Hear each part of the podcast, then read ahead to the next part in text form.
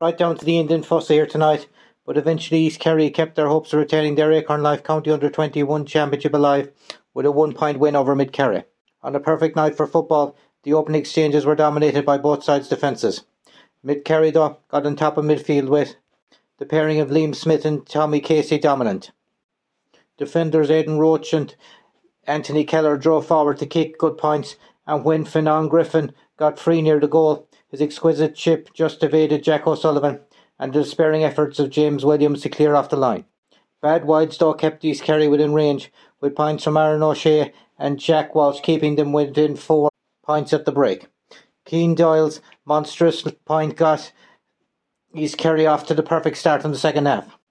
Two O'Shea points continued the momentum, but Mid Kerry pushed on again, with Darragh O'Connor and Shane Evans among the scorers. East Kerry found the goal they badly needed when Colm Keller was fouled in the area as he looked to get a loose ball.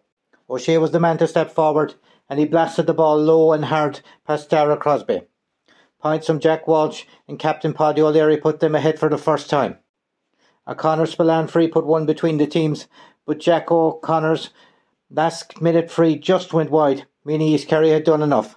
A game that will be remembered for Griffin's goal and East Kerry's comeback. They now must prepare for a semi final in just a few weeks. Thanks for listening. Good luck.